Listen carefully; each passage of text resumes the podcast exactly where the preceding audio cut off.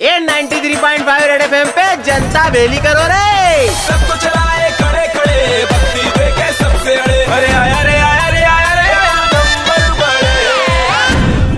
Singer on के दिन पूरे होते हुए दिख रही है छोटे।